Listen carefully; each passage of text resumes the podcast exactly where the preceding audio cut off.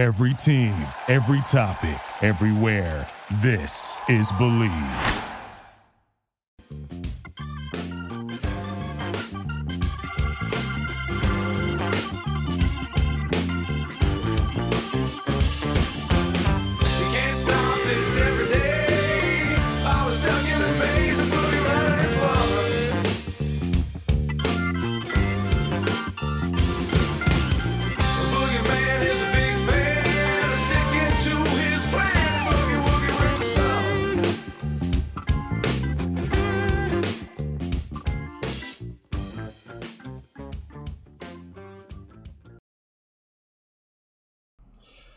Everybody. Welcome to Howard David Live. We're going to take a bite of the Big Apple with the great columnist from the New York Post, Steve Serby. How long have you been writing for the Post, Steve? Uh, this is my first week. I just started. Yes, I could tell by your columns. Yeah, uh, it's my. Um, uh, I'm in my fifth decade, believe it or not. Wow. 70s, 70s, 80s, 90s, whatever, or 60s. I don't know what it is. I just I started at the Post 1972 as a copy boy, and uh, worked my way down. Uh, uh, briefly went to the Daily News in 93, 94 for 16 months, and then uh, was fortunate enough to, to come back to the one and only New York Post. Well, it's uh, it's an all-star array. Yourself, uh, Mike Vaccaro, Ian O'Connor, uh, Mark Cannizzaro, a lot, of great writers with the New York Post. You've seen it all, uh, but I don't know how you can draw a parallel to what you've seen and heard about in the last two to three days as it relates to Brian Flores and the Giants, Brian Flores uh, and the NFL and the lawsuit and the allegations that he has made, which have been met with denial by the Giants, denial by uh, Stephen Ross, the owner of the Miami Dolphins. I, I don't really know where to begin, other than the fact that this is a real, this is a real serious situation, and I don't know that it's going to get better before it gets worse. Well, uh, as usual, we're going to have to wait until till the till the courts decide. And um, yeah, unfortunately, it's uh, it's going to be a little bit of a cloud over the Super Bowl. And uh, uh, you know, I spoke to Harry Carson yesterday, and Harry worked since 2005. He was the uh, the executive director of the Fritz, Fritz Pollard Alliance, and he's been trying to affect uh, change with African American head coaches ever since. And uh, now we have we have a situation. We have one African American head coach, Mike Tomlin. And we have a minority coach in Ron Rivera, but uh, Harry told me that he's just uh, he's now a consultant. He got tired of banging his head against the wall. He'd meet every year with the NFL uh, powers that be, and uh, the Rooney Rule can only do so much because ultimate, ultimately it's the billionaire white owners who decide who they want to be the face of their franchise, and the face of their franchise uh, is almost exclusively a white face now. Uh, the NFL has done has made progress as far as getting coordinators, uh, black black coordinators uh, hired, but not enough, and they're just not considered uh, for the most part by the owners to be the face of their franchise. So that's where we are right now, and um, the the league uh, took steps publicly uh, following the George Floyd uh, tragedy to be to announce that they were they were all in as far as being progressive, but all in means more than one uh, black head coach. I read your article uh, uh, when you interviewed Harry Carson. Uh, I've known Harry for a long time. He's one of the real guys. He's one of the guys you never forget because he's such a quality individual. Aside from being a terrific linebacker for the Giants, uh, and he's uh, when he speaks, you do listen. Uh, so you've got a situation now where Brian Flores has basically put his career on the line. Uh, and he was asked yesterday on, I think it was CNN, John Berman asked him the question uh, if you get a job, will you drop the lawsuit? And he didn't even waste any time. He said no. So what he's doing basically is saying, you know, I'm all in. Uh, there's still some head coaching jobs open. Uh, I would be hard pressed to believe that he's going to get a head coaching job because I don't know that any other team in the league is going to want to get into this controversy. Well, yeah, it's um, it's a big reason why Colin Kaepernick hasn't gotten back in, and um, teams owners don't want to deal with what would be now a, a distraction, um, and yeah, he's uh, he's put his career on the line, and uh, he's he's content trying to uh, shine a light on a problem that uh, will help others, other black uh, black coaches down the line. Um, uh, it's you know it's a it's a courageous stand to make, and uh, Harry Carson applauds him for making it. And um, the most troubling part of, of what he said was the Stephen Ross allegations, because that that uh, goes to the integrity of the game. Uh, A hundred thousand asking Brian Flores, giving him, offering him a hundred thousand dollars to tank and lose as many games as he can. And again, those are allegations. Stephen Ross has denied them, uh, but that has to be more troubling than anything to the NFL powers that be. You read the articles in the South and I talked to David Hyde the other day, who writes for the South uh, South Florida Sentinel, and David Hyde basically said that that um, uh, the reason for and we all were, were stunned, right, when Brian Flores got fired by the Miami Dolphins because of what he had accomplished in three years down there. Um, David Hyde said that. Um, that Flores had interpersonal problems with relationships, particularly with the general manager, Chris Grier. Now, if you know anything about Stephen Ross, he shows up twice a year to Miami. So whatever information he's getting is from the general manager. And if the general manager is saying that Flores is difficult to get along with, that's what Stephen uh, Ross is going to believe, right? Well, Stephen Ross would have a choice to keep either to keep his general manager or to keep his head coach. Um, he apparently uh, thinks or thought he could get a better head coach. Maybe he can, maybe he can't. Uh, he, he denied any interest in John Harbaugh. Both of them are Michigan men, um, and Harbaugh Harbaugh may have been using the NFL to get a nice little raise out of Michigan because Harbaugh is now staying at Michigan. But uh, he did interview with the Vikings, but he's staying at Michigan. Um, yeah, I mean that would be a problem if your GM and head coach don't talk. But um, you know, the, look where there's smoke, there's fire. Something smells fishy with the Dolphins, so to speak. And uh, there, there were also issues with Tua as to whether Flores was on board with Tua Right. as the fran- as the franchise quarterback, and uh, that that also, I'm sure, uh, played a role in whatever dysfunction was going on down there in Miami. Uh, New York Post Steve Serby we're taking a bite of the Big Apple with Steve. Uh, uh, the, the, and now Flores' response when he heard about what Stephen Ross said, he basically is saying this is a smear campaign. Uh, and and when you when you look, I'm not going to make judgment on that because I don't know.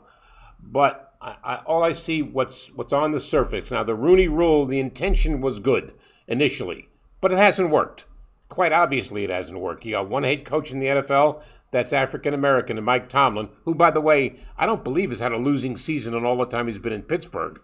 Uh, and then you look Well, around. it's is there- ironic. It's ironic that uh, the Rooney Rule worked with the team whose owner was named Rooney. Right, right.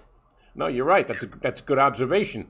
So now you look. Are there any African American general managers in the NFL? I don't believe so. Oh, Chris Grier. Oh, okay. You're right. Uh, You're right. Yeah, no, there there are Andrew Yeah. Berry with the Browns. Okay. Uh, there, there, there are. Yeah, the, the Rooney Rule has has helped helped uh, not greatly, but it has helped put African Americans in uh, some GM positions and uh, coordinator positions. The Giants, for example, two of their three coordinators last year and possibly this year are African Americans. Um, so, uh, but but everybody looks at the head coach. Why isn't that's what Harry was was disappointed in? Harry Carson was talking about how uh, disappointed he is that the Jets have hired Herm Edwards and Todd Bowles and the Giants have not had a, an African American head coach.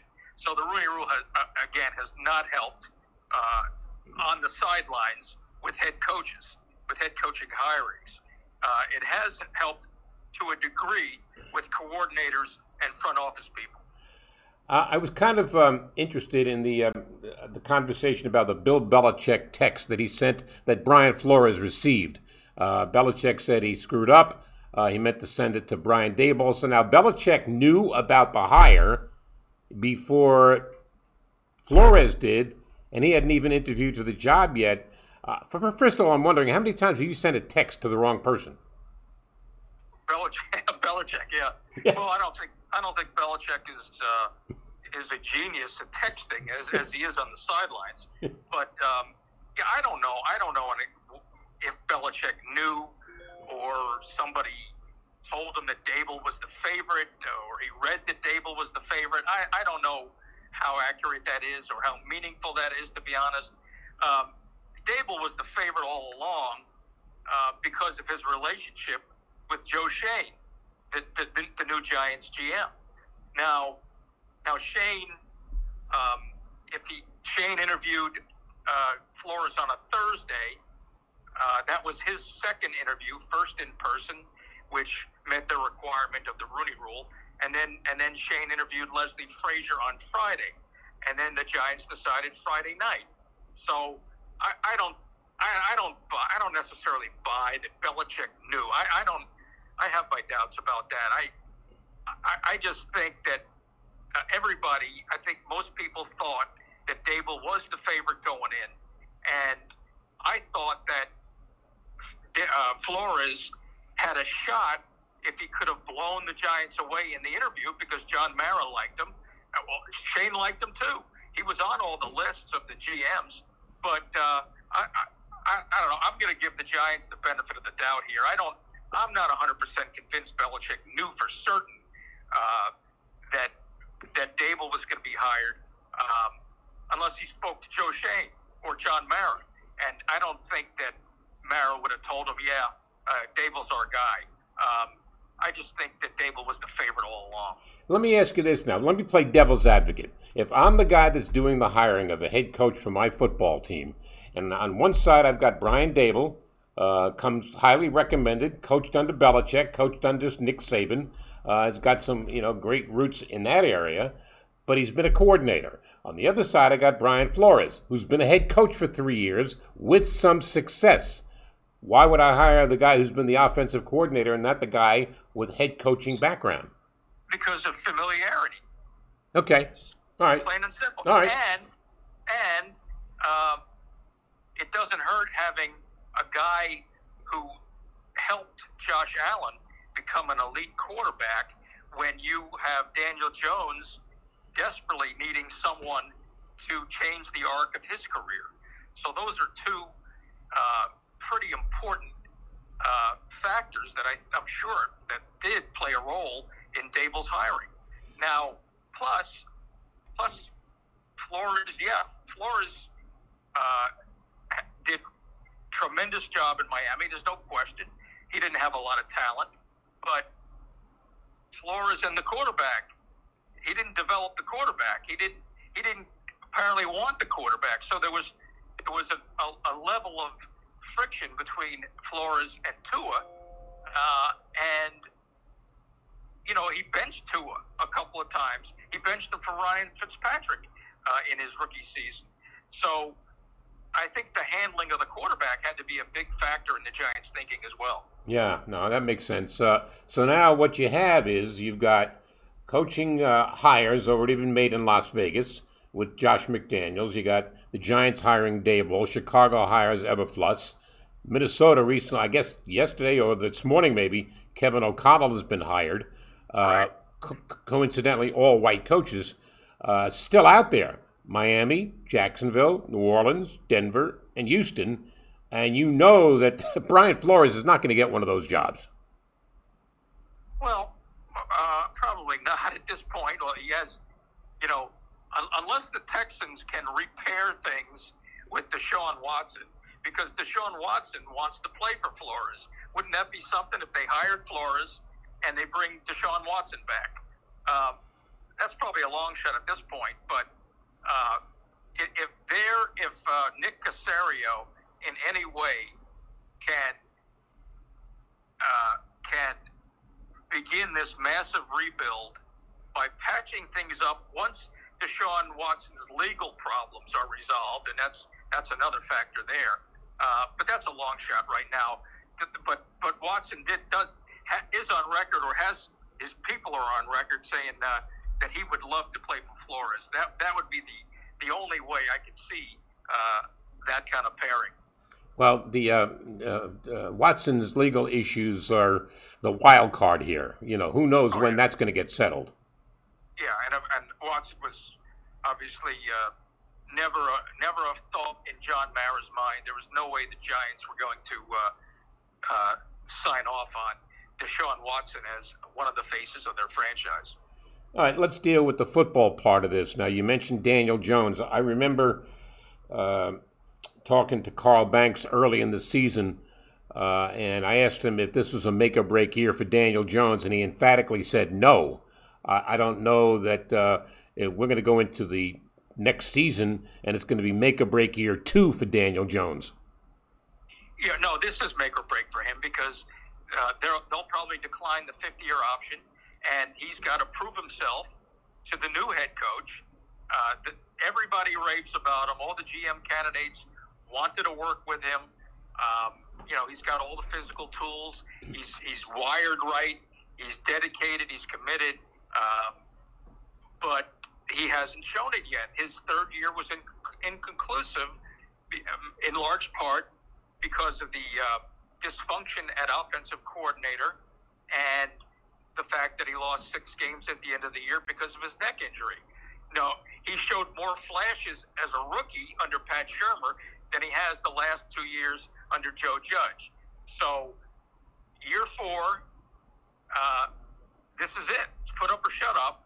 And he's probably lucky that this is a lousy or, or subpar quarterback class in the draft. Um, unless unless Joe Schoen and Brian Daboll fall in love with a Kenny Pickett, uh, with a uh, Sam Howell, or with a Willis from Liberty, uh, unless they fall in love with one of those guys, and a lot can change between now and the draft. But uh, this is this is his basically his last chance to prove that he's the quarterback of the future because the draft class in 2003 will compel Schoen and Daboll to draft a quarterback if Daniel Jones does not prove it.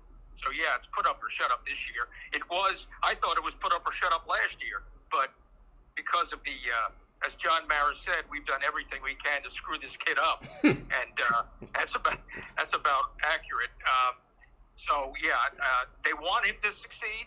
They believed they have believed all along. Uh, ownership has that this kid uh, was the perfect uh, successor to Eli Manning. Uh, he, he conducts himself like Eli Manning, says all the right things, does all the right things, is respected greatly by his teammates, uh, and they they really want this to work. But uh, you know, again, he's got to prove it because he hasn't proven it since his rookie year. He, he's regressed since his rookie year for many many reasons. But uh, now he's got a new head coach, a quarterback whisperer, so to speak, and um, this is it. Let's see what he does. Um, they're optimistic that, that he's not going to be Josh Allen because that's unrealistic, but they believe he can be a top 15 or maybe even top 10 quarterback. Uh, and he's got the weapons. They got him the weapons last year with Kenny Golladay and Kadarius Toney, who, could not stay on the field last year either. Um, but you know what they have to do? Uh, top priority to, to, to help him succeed, aside from Brian Daboll, is fixing this offensive line, which has been a nightmare, has been a mess ever since Dave Gettleman, even before Dave Gettleman took over. Gettleman, of course, vowed to fix it when he arrived, and he never fixed it. Well, the uh, the Giants have the luxury of two top ten picks in the draft, which could help. Uh, they may go offensive line with both of those picks. Who knows? But uh, you know, to be fair to Daniel Jones, he was injured this year. His wide receiver corps was beaten up all year, right? So, and the tight end situation never got any better. Yeah, Uh, Sterling Shepard was gone, was lost. Golladay was in and out of the lineup. Kadarius Toney was out more than he was in.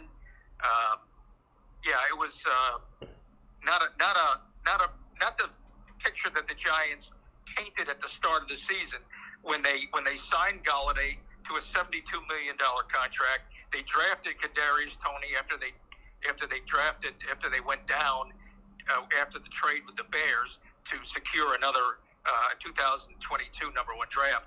They, they that was all designed to get Daniel Jones over the hump, and uh, obviously he he hasn't gotten over the hump, and that's why this is a make or break year. now, to the best of my knowledge, the Giants don't have a lot of cap room, so they can't go into the free agent market. No, they did that last year. They, they, they you know, they splurged on Golladay. Uh, that was their big and and Adoree Jackson. You know, because they they were convinced that they were going to make a run at the division title, and you know, you can't blame them. Being the, the, I could, you know, it's the NFC least. The, uh, a year prior, they they almost made the playoffs with a six and ten record. So they figured that the uh, division was there for the taking, and uh, understandably so. And um, we saw how it turned out. It was not there for the taking, not by them. Uh, I'll tell you what an idiot I was before the season started. I picked the Giants to win. to, you don't have to tell me. I, I already know, Howard. What? Did I pick the I'm- Giants to win the division? No, no, I'm just kidding. I already know you're an idiot. Oh No, yeah. just- Well, you see that that's that's universal knowledge. That's not any news breaking.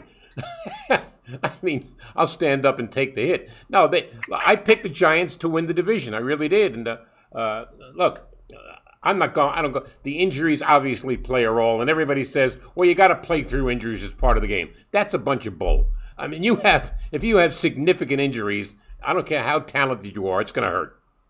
Oh yeah, the, the Giants are going to do a deep dive into into why all these injuries have happened. They've got they've got arguably the best uh, trainer uh, in the NFL, and Ronnie Barnes, who incidentally is is African American, but um, it's just just one of those things, I guess. I mean, it's it's, it's befuddling to them, and uh, uh, no team no team can weather the kind of injuries the Giants had. Um, but you know, for them to collapse the way they did, and for Joe Judge to uh, deliver his epic rant and then uh, try quarterback sneaks from the shadow of his own goal line, and uh, he had to go. Joe Judge had to go, and um, yeah, it. Uh, oh, I thought they, I thought they finished second in the division. I thought actually, I thought Washington would win. Uh, Yeah. shows you what I shows you what I know. I thought the I thought the Eagles would be last. It's a crazy division, but it's definitely a division that still is there for the taking. Um, you know, the, the Cowboys obviously would have to be the favorites, but something always seems to go wrong with the Cowboys. So if Brian Daboll can get Daniel Jones to play at the level the Giants think he can play at, and Golladay stays healthy and becomes the uh, possession receiver that they paid all that money to, um, and Saquon Barkley, a lot of ifs, of course. Saquon Barkley can bounce back, but again, the key is they've got to fix that offensive line because they're, they're nothing's going to change uh, until they fix the offensive line, and they need another pass rusher as well. Well, that's uh, there's a premium of pass rushers available. I don't think the Giants, where they draft, are going to get the Hutchinson kid out of Michigan. He could go number one overall. Yeah, I've got my last mock draft. I had the Jaguars taking Evan Neal, the offensive tackle, massive offensive tackle. Uh, the Giants, though, they look if they're interested in this other Michigan kid, Ojabo. Uh, he, he's he's kind of raw, but um, you know he he could be a guy because they need a guy uh, opposite or or to help Leonard Williams and last year's uh, number two pick Azeez Ojulari. Uh, but look, if Joe, Joe Schoen has an eye for talent, one of the reasons he was hired, or big reason, was he's a tremendous evaluator. So he, you know, last year the Bills needed needed pass rush. He took Gregory Rousseau and uh, Boogie Basham. No, not Boogie Basham. His second name is Basham.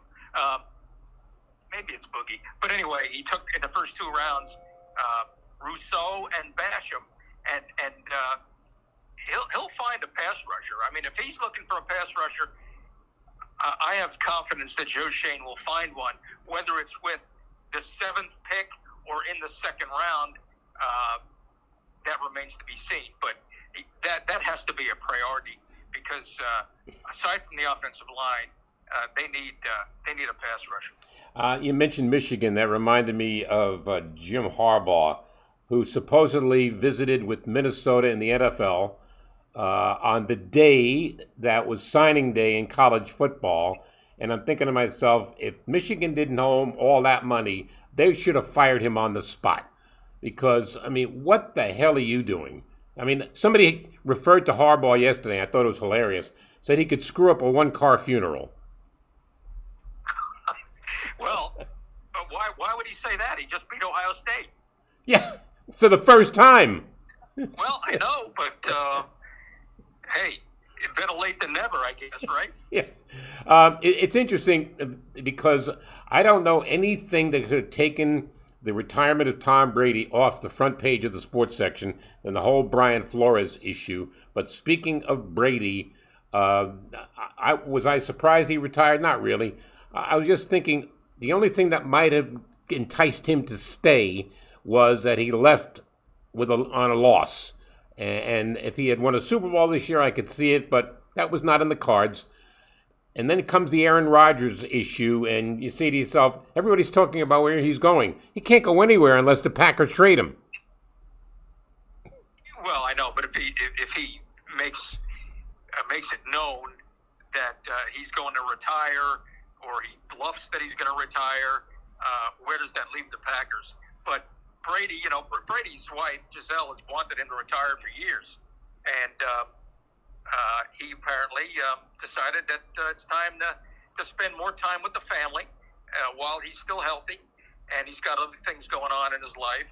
Uh, I, it just it wouldn't it wouldn't shock me. It wouldn't shock me if Brady at some point pulls a Brett Favre, unretires, and um, decides that he has more to give because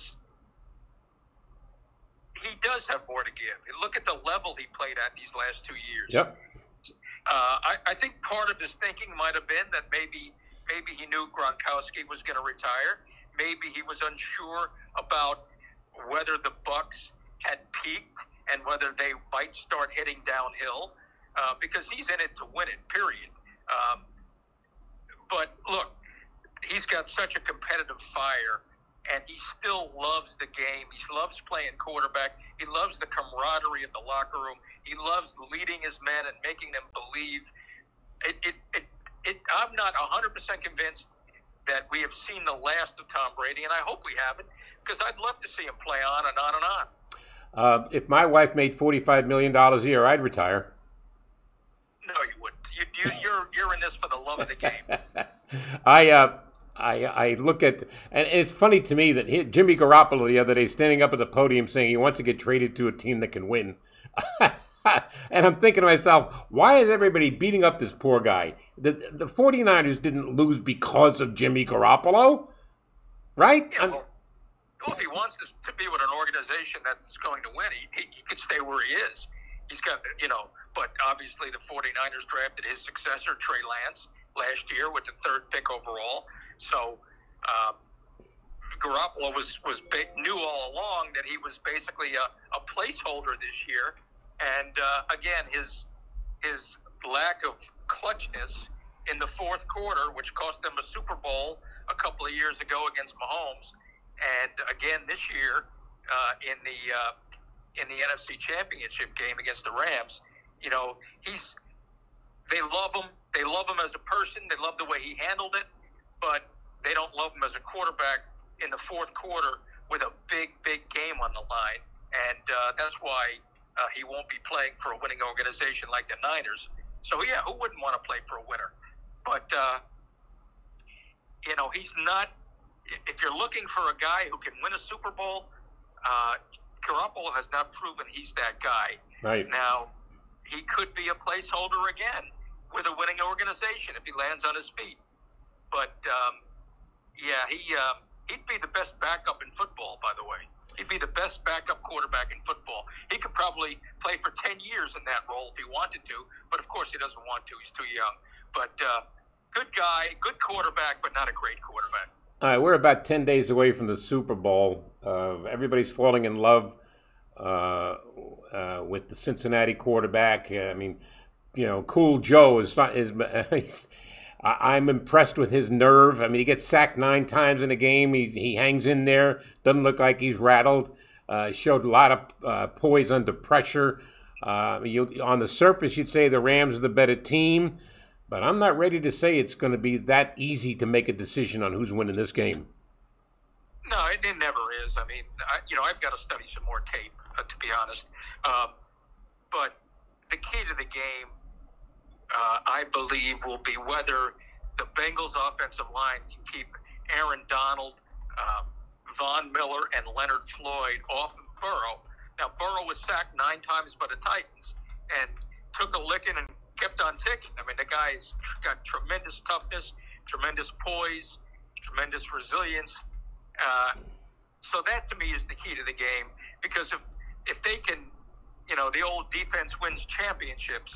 Uh, if the Rams win, it, it's going to be because defense wins championships, and uh, I, the Rams defense is a formidable uh, roadblock for Joe Burrow. If that offensive line cannot keep those guys off of him. It's going to be interesting to watch. It's going to be a lot of fun, and uh, I'm looking forward to it. Hey, Steve, I appreciate your insight, man. Thanks a million, and you stay safe. Anytime. By the way, you're not an idiot. You're you're great at what you do. I was only kidding. Come on. I know you're too long. I know you're too long. To, first of all, I know you're too long to take you seriously. Uh, that's a good good point. That's very wise on your part. You stay safe, my man. you too. Thanks, Howard. Take care. Bye. Steve Serby of the New York Post. He's a piece of work. He really is. He's got a he's got he does a great job in writing. He does a great he's got a great way about him, and I always enjoy reading his material. I'm gonna switch gears and talk a little NBA basketball with Brian Geltzeiler of Sirius XM NBA Radio. Brian, you with me? I'm with you. How are you, boss? Good pal, how you doing? I can't complain. Nobody cares, you know. That's it. No, I mean, no one gives a crap. No, you go. You I see. I go by the rule of mob movies because you always remember a line from a mob movie, right? And so that's that's from the Bronx Tale. And Sonny says to the kid, "Nobody cares." That's it. I love that. I love that. It, it, it, it, it's funny. I always, when people talk about political opinions, Howard, I always go with the Livia Soprano theory. What the hell makes you think you're so special? I couldn't. She got on my nerves. I don't mind telling you. Oh, I love her. I love her. It was, you know, she was an emotional black hole. There's many like her out there, Howard. Oh, yeah. One like it, but there's many like her out there. Uh, let's take a bite of the Big Apple first uh, and talk about two teams that, in this beginning of the year, we thought uh, that the Knicks would be relevant because they made the playoffs last year, even though they got ousted in five by Atlanta. We thought that the Nets were going to challenge for a championship. Now you got both teams heading south for different reasons. First, the Nets losing six in a row now. No Kevin Durant. Uh, James Harden uh, is playing with a bad hand, and he was dreadful last night with four points. He couldn't hit anything. And he wasn't the only one. Kyrie Irving had a, a bad day also. Uh, and so they lose to Sacramento. Uh, I don't know when Durant's coming back. I guess after the All Star break, but how soon after the All Star break? Well, that's the question, and- you would hope, I would hope that they get Durant back for March 1st. Let's start with the Nets, and we'll get to the Knicks in a minute. The Nets are still a title contender. They're only four games in a loss out of the number one seed. They're only two games in a loss column out of the number two seed. They're still a title contender because they're going to get Kevin Durant back. Are there concerns? Sure, there are concerns. You would like to think that at one point you're going to have Kyrie Irving full time. That's the biggest thing that's hanging over this team's head because if they get him full time, that's going to pretty much cure just about everything that ails them, including James Harden's discontent and his general bad attitude because Harden's body language on that floor is absolutely ridiculous. It's he's you can see he is not emotionally engaged right now. And again, he came to play with Kevin Durant and Kyrie Irving. He's only playing with Kyrie Irving part time, and Kevin Durant's hurt. And for Harden, he doesn't really see what Kyrie Irving sees on the stand Irving's taking with not getting vaccinated. I will also tell you this, and I think this is very important to note regarding Kyrie Irving and him playing full time for the Nets this season. Caseloads are way down in New York right now. And there very well might come a time sooner rather than later where New York City Mayor Eric Adams waives that vaccine mandate for large group gatherings. That would allow Irving to play full time for the Nets. I think the most likely scenario of Irving coming back full time is going to be that as opposed to Irving getting vaccinated. And I think, frankly, Irving's not even considering getting vaccinated because he believes that's going to happen sooner rather than later. And I don't think it bugs him to play part time right now, which is what bugs James Harden. But I, I think that we would be foolish to write off the Nets right now when so many, you know, a couple of things can happen that would really put them in much better position. The Knicks, Howard. Well, hold it before you go there. Before you go there, uh, let me come back.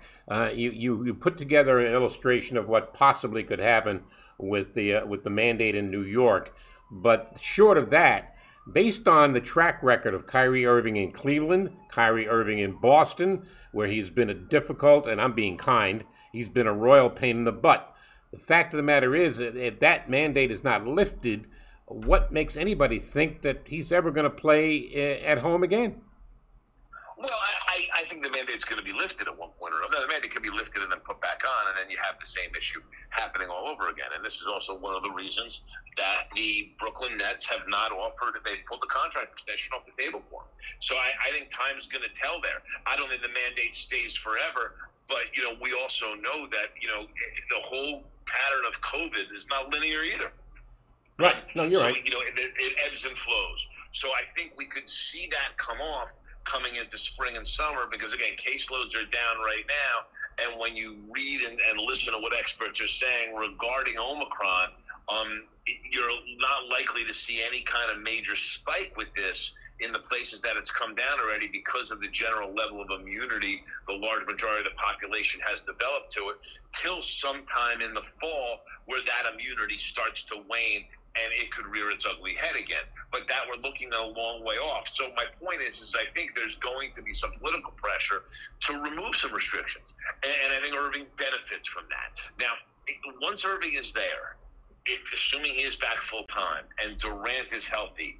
The Nets are a happy place, Howard. Everybody likes being with each other. Everybody likes Yeah. playing with each other. They're a very good team. So I, I think that listen, I, don't know that James Harden wants to stay in the Irving soap opera after this season, and what happens for this summer going into next year is going to be very, very interesting to watch. There's no doubt about that, and I don't think that James Harden is is long for staying with the Nets to continue to play with Kyrie Irving because obviously, listen to your point.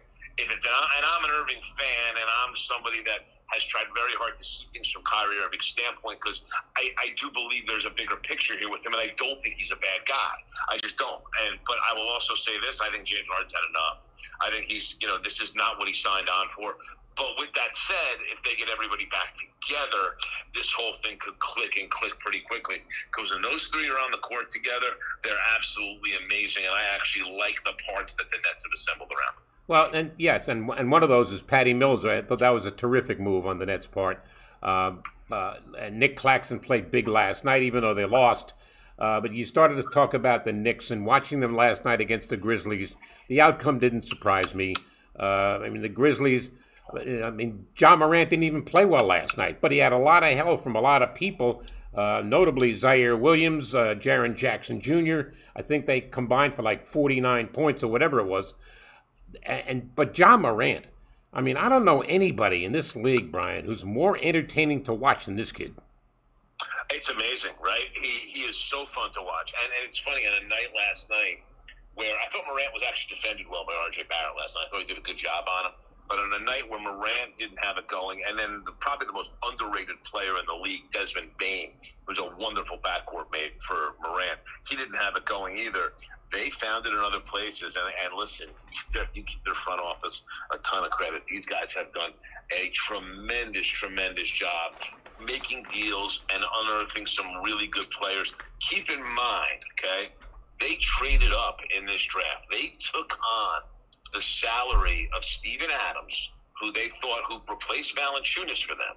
They took on the salary of Steven Adams and Eric Bledsoe. They ended up flipping out, flipping out to the Clippers just to move up in this draft to select Ziaire Williams. Zach Kleiman has done a tremendous job running this front office. Every move they make is right. They've had one move that hasn't worked for them, which is when they went and grabbed Justice Winslow at the trade deadline last year. Winslow was never healthy enough to play for them. Beyond that, every move they've made is right. And this is as much as we talk about John Moran, how exciting he is to watch, how he is a legitimate MVP candidate, how he's starting in the All Star game, he deserves to start in the All Star game.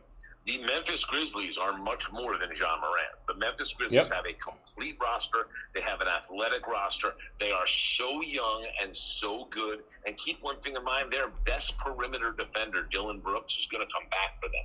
I'm going to tell you something. I say it right now, Howard.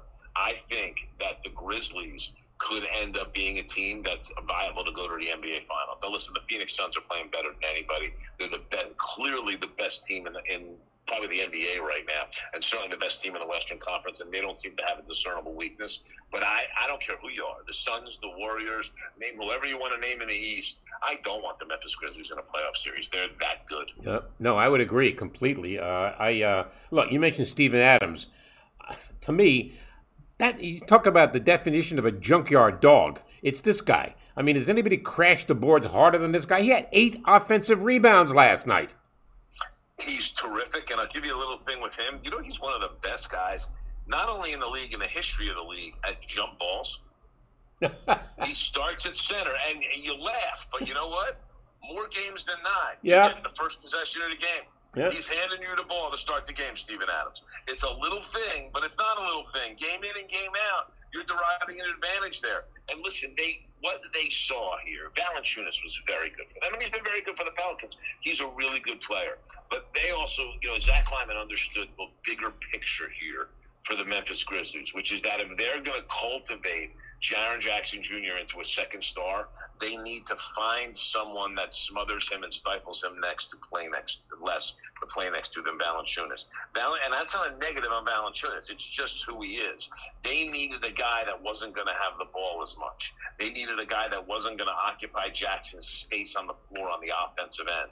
That's Steven Adams. It's a great vision by Zach Kleiman. It's an amazing move. And again, they took on a salary on a guy that was a better complement to their other big man in getting Adams instead of Alan Valanciunas, and were able to trade up and select the player they really wanted, Ziaire Williams, who last night had the best game of his career. Let's go back to the Knicks. Uh, I've been saying this for weeks now. I don't know anybody who complains more to the officials than Tom Thibodeau, than uh, than uh, than Julius Randle. These guys complain every single night ad nauseum. I mean, to the point. Last night, didn't Randle got kicked out of the game after he had a technical? with like, with like ten seconds left. Yeah, he, he got. Uh, but the point is, is that to me, and my old high school coach used to say it, and it so applies now.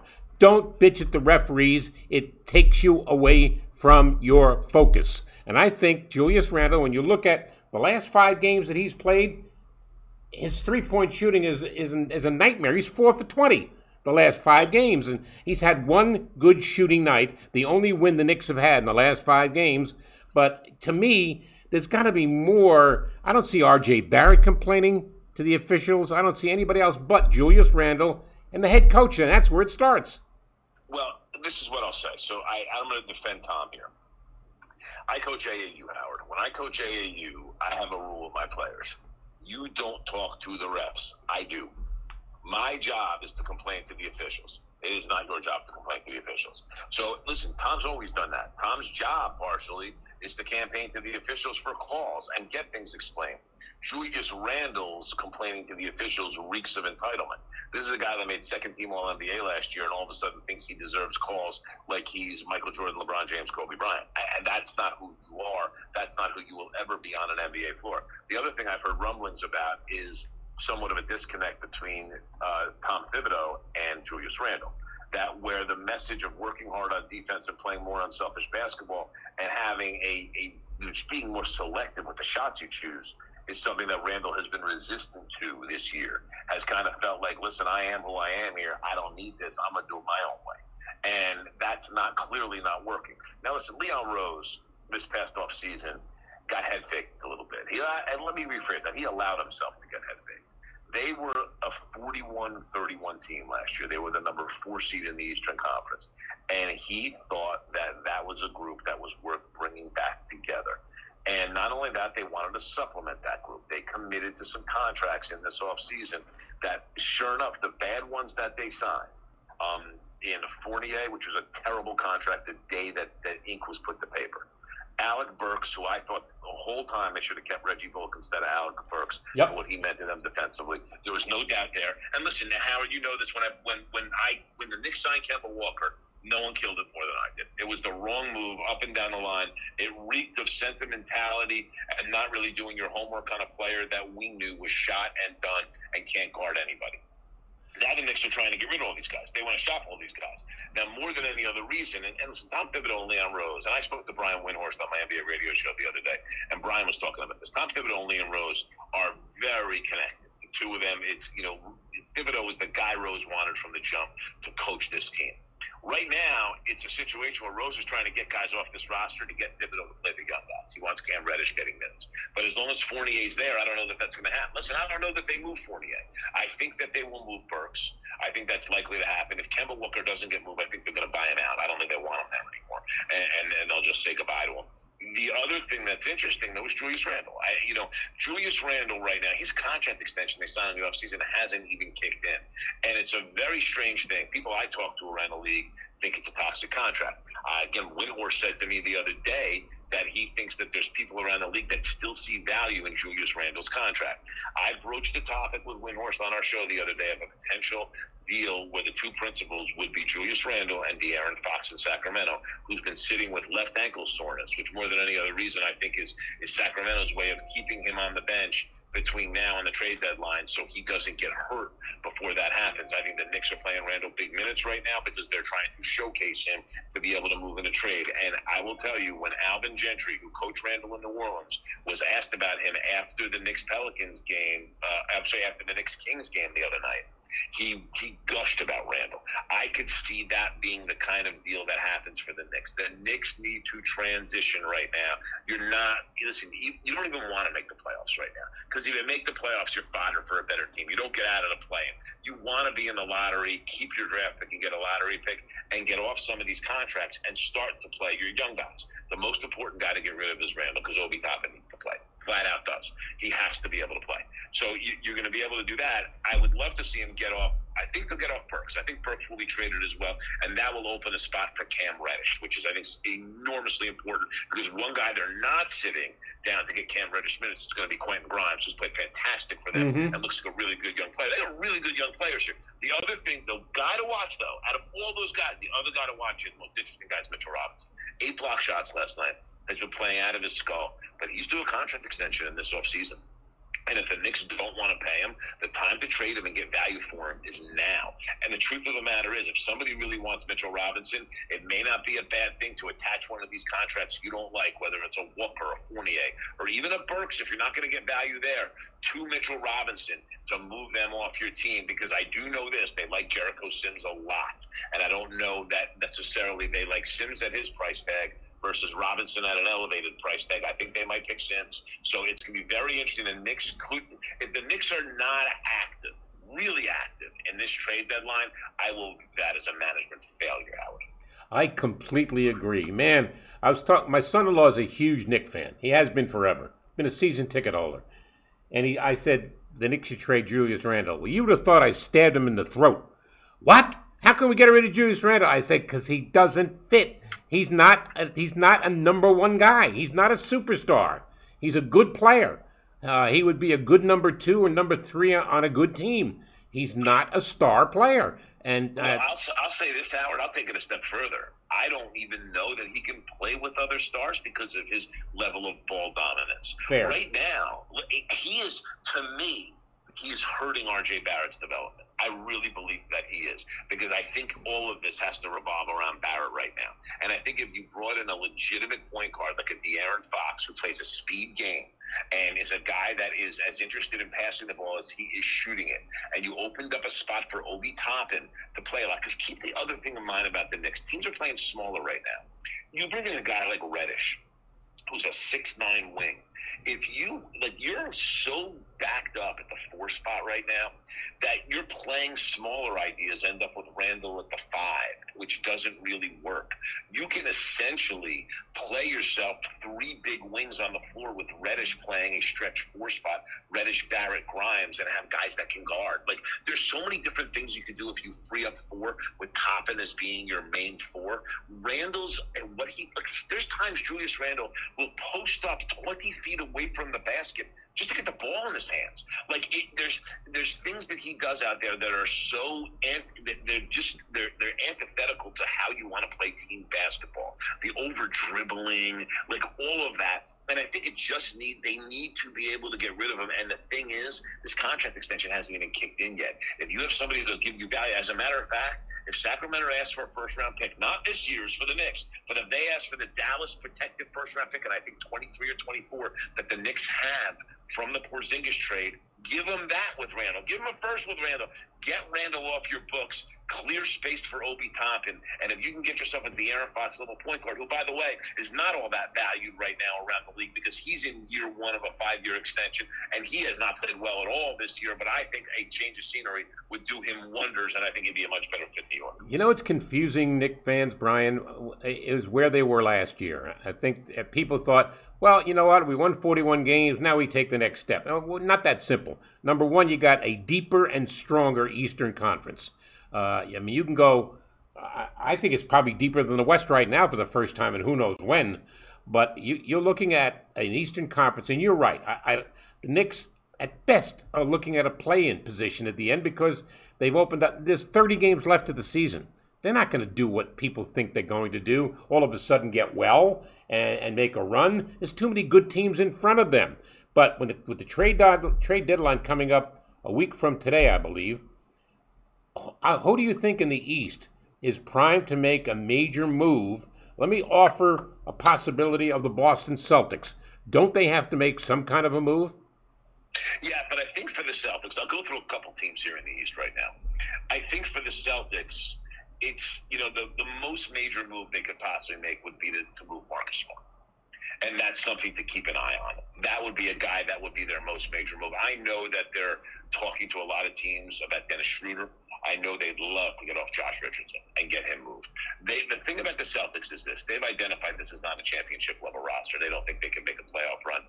They they made a trade recently with Denver to take on two guys that are out for the year, PJ Dozier and Bol Bol, just to be able to get to lower their luxury tax bill. They'd like to be out of the tax. So I, I think you're going to see whatever deal they make that's going to be the goal to take them out of the tax. If they are able to get significant value from Marcus Smart, I could see a deal like that going down. But I, the separation of Tatum and Brown, at least right now, is not going to happen. I think Atlanta could be active. They already moved off Cam Reddish. John Collins and Trae Young don't get along. Um, and I think you you could see John Collins get moved. I think you can absolutely see the possibility of, of Gallinari getting moved in a separate deal.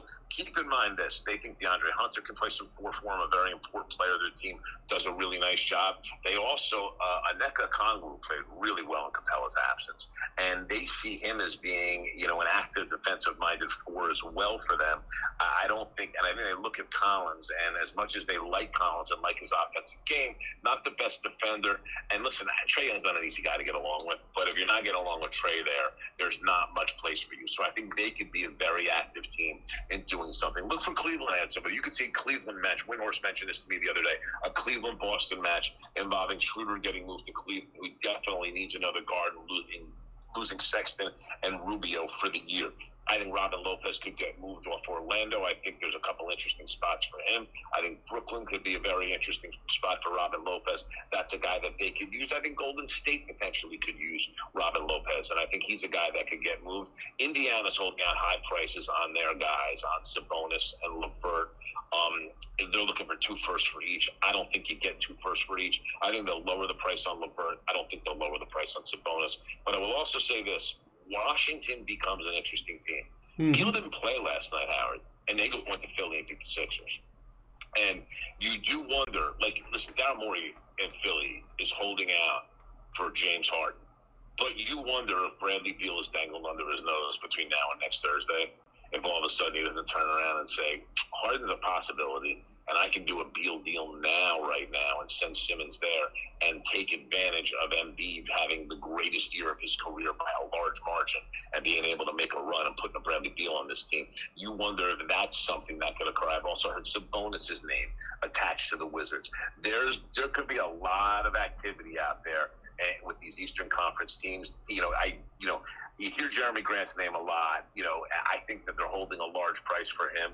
But you know, even the Bulls and she could get involved with Jerami Grant if the Reinsdorfs want to go into the tax next year with signing Zach LaVine to a long-term deal, and if they're willing to trade a guy like a Patrick Williams because they think they can make a title run this year. The Bulls are a now team, so that's another interesting one to watch. There's a lot going on in the Eastern Conference trade-wise because these standings are so tight.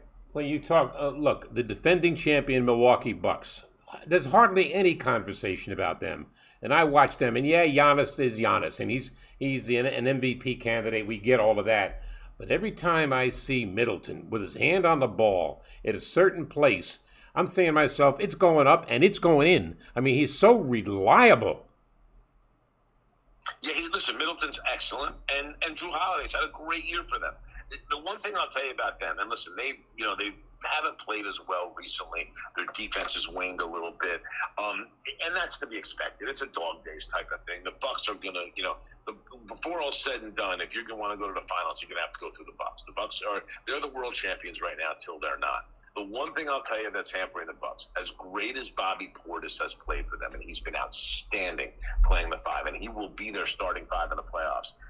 They're not. They're likely to not have Brook Lopez in the playoffs. Brook Mhm. Lopez had back surgery. They have no idea when he's going to be back. I mentioned his brother Robin as being a candidate for the Nets, as being a candidate for the Warriors. He's also a candidate for the Bucks as a center off the bench. They need to get a little bit bigger. Listen, the Bucks currently constituted right now have a Joel Embiid problem. And they're not the only team in the conference that does. The Heat do, the Nets do. A matter of fact, the Cavs are one of the few teams that don't. The Bulls do. Robin Lopez helps you solve the Joel Embiid problem. He can guard him.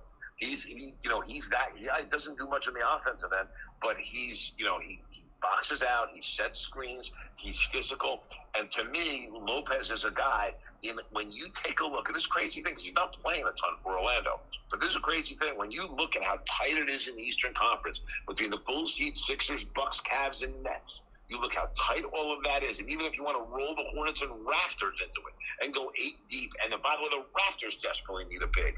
Robin Lopez is the kind of guy that could shift the balance of power in the Eastern Conference if he gets to one of these games. Let me ask you one thing. Uh, I, I maintained at the beginning of the year when Westbrook was traded to the Lakers, I said this is a terrible trade for LA. I thought they gave up too much. Uh, and now we're hearing rumblings. Uh, Westbrook could go here, he could go there. Do you think that the Lakers, uh, I, I don't a question of whether or not they would.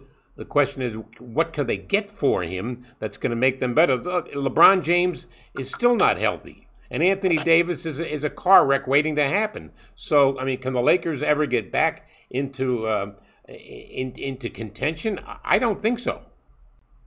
The, listen, Westbrook's not going anywhere, and he's not going anywhere because they're never going to realize enough value. That's the bottom line. The only place I've heard that could even be credible partially for Westbrook was New York, where the Knicks could rid themselves of bad contracts. But you do have to ask yourself this question: like, are are the Lakers better off with Fournier, Walker, and Burks than they are with Westbrook?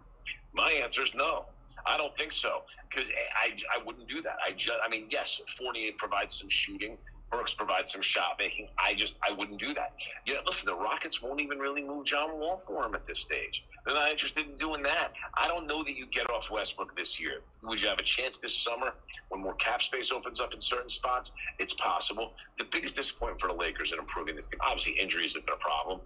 Talen Horton Tucker is a guy that they they didn't trade for Kyle Lowry last year because they were asked to put Horton Tucker in a deal. Horton Tucker hasn't played up to that. He just hasn't. Right. He's been one of the worst shooters in the league. I don't know why he's in this three point shooting contest. He's been he has shot the ball poorly. He's a little undersized to be the defender they thought he would be. He's disappointed. That was your trade chip. That was your guy to take and go get something for. And right now, no one's all that interested. And, and the thing is, for the Lakers, you know, when you look at making trades in the NBA and matching up salaries, these mid-tier salaries are so important to you. Like, look at a team like the Clippers, where they have a guy like Marcus Morris making 16 mil, right? A guy like Kennard making 16 mil. Even the the, the Ibakas and the Zubacs, all right, who are making these mid-tier salaries. Ibaka making nine and a half, Zubac making eight. Like these are contracts that you put in deals that have value because the players can play and the contracts are easy to match up. The Lakers have one easy to match up contract, Talen Horton Tucker. That's it. And they're they're trying to trumpet like Kendrick Nunn as being a trade ship when the guys haven't played this year. Like Right. it, they just don't have those kinds of contracts and they don't have those kinds of players. They have trapped themselves. They are stuck. And essentially what they're going to have to do next year is do a full reload of minimum salary players around their big three salaries in Davis, James, and Westbrook. That's where they're at, and I don't think they're getting themselves out of it. I don't disagree. Before I let you go, I talked before about Thibodeau being uh, you know a guy who's on the referees all the time, but I think there's a uh, there's a coach out there who's a lot more animated and maybe more athletic, and that's Doc Rivers. He complains a ton. He does, Howard. He complains a lot to the refs, and he's on his players a lot. You know, the thing for Doc is this, and I, like Doc. I've always liked Doc. He's transparent, sometimes to a fault, i.e., the Ben Simmons situation. And Doc is very well respected by players, and he's not afraid to get on guys. He's won a title. He knows what it takes in terms of that. But I got to see Doc perform better as a coach, adjustment wise, in the playoffs. Doc's playoff failures have really accumulated, Yep. Howard. And, Yep. I, and I thought that last year against the Hawks was a series his team had no business losing. And as much as everybody wants to lay that at Ben Simmons' doorstep, Joel Embiid had eight turnovers, okay, in game seven of that series, including a huge one with three minutes left. Doc did not adjust personnel. Doc, Doc did not adjust scheme as things were getting away from him. Doc, he just he, he was a deer in the headlines.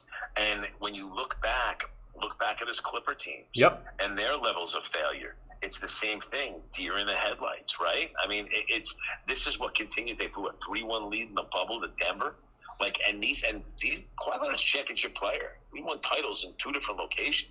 He's been MVP in, in two different locations. You know, at a certain point in time, some of this falls on the coach. Look back to the Clipper days. Listen, Chris Paul had his share of failures. There's no doubt. But you're seeing what Chris Paul can do right now. He went to the finals last year.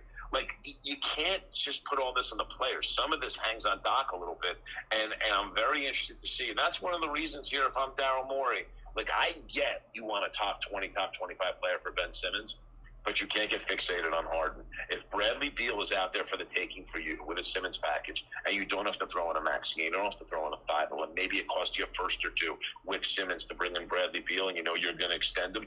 Do it. Just do it because right now you never know when Embiid. And Embiid, listen, the whole thing about Embiid's health, I think we make too much of. Also, just to the extent that he's in much better condition than he's ever been right now in his Yes. career, and his his good health, you can certainly attribute that to it. With that said, you don't want to squander too many opportunities to win a championship with him.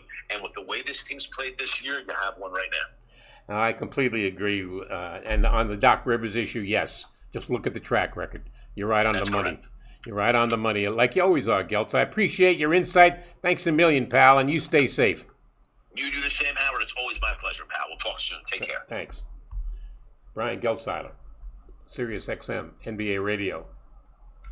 As he's talking, I'm sitting there nodding my head because he's right. Doc Rivers' track record in, in big spots in playoff series down the stretch, not very good, particularly when he was with the Clippers as their head coach. Not very good. Now you got Joel Embiid playing at MVP level. And Ben Simmons hasn't played a minute. I don't know about you, but I would have traded Ben Simmons a long time ago. He hasn't played a minute for you, and you're playing well. You're doing well. You're third in the, in the East right now. Imagine if you had another player to help Embiid and Tobias Harris and that crowd? And Thybulle playing great. I think Philadelphia is a real, real candidate to go deep into the playoffs. I think they can do it without another player for Ben Simmons, but it would be my recommendation to do that. But I'm not going to tell Daryl Morey what to do. He's a pretty smart guy. Thanks for you being a part of taking a bite of the Big Apple. I'm Howard David. You stay safe.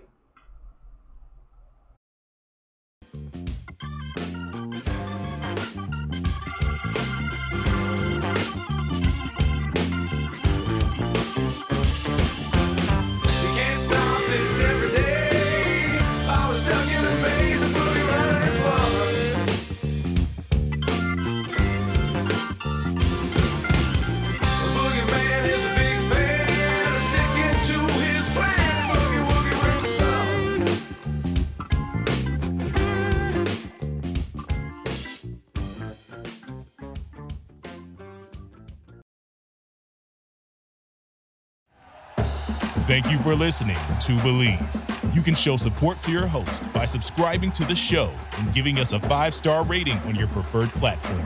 Check us out at Bleav.com and search for B L E A V on YouTube.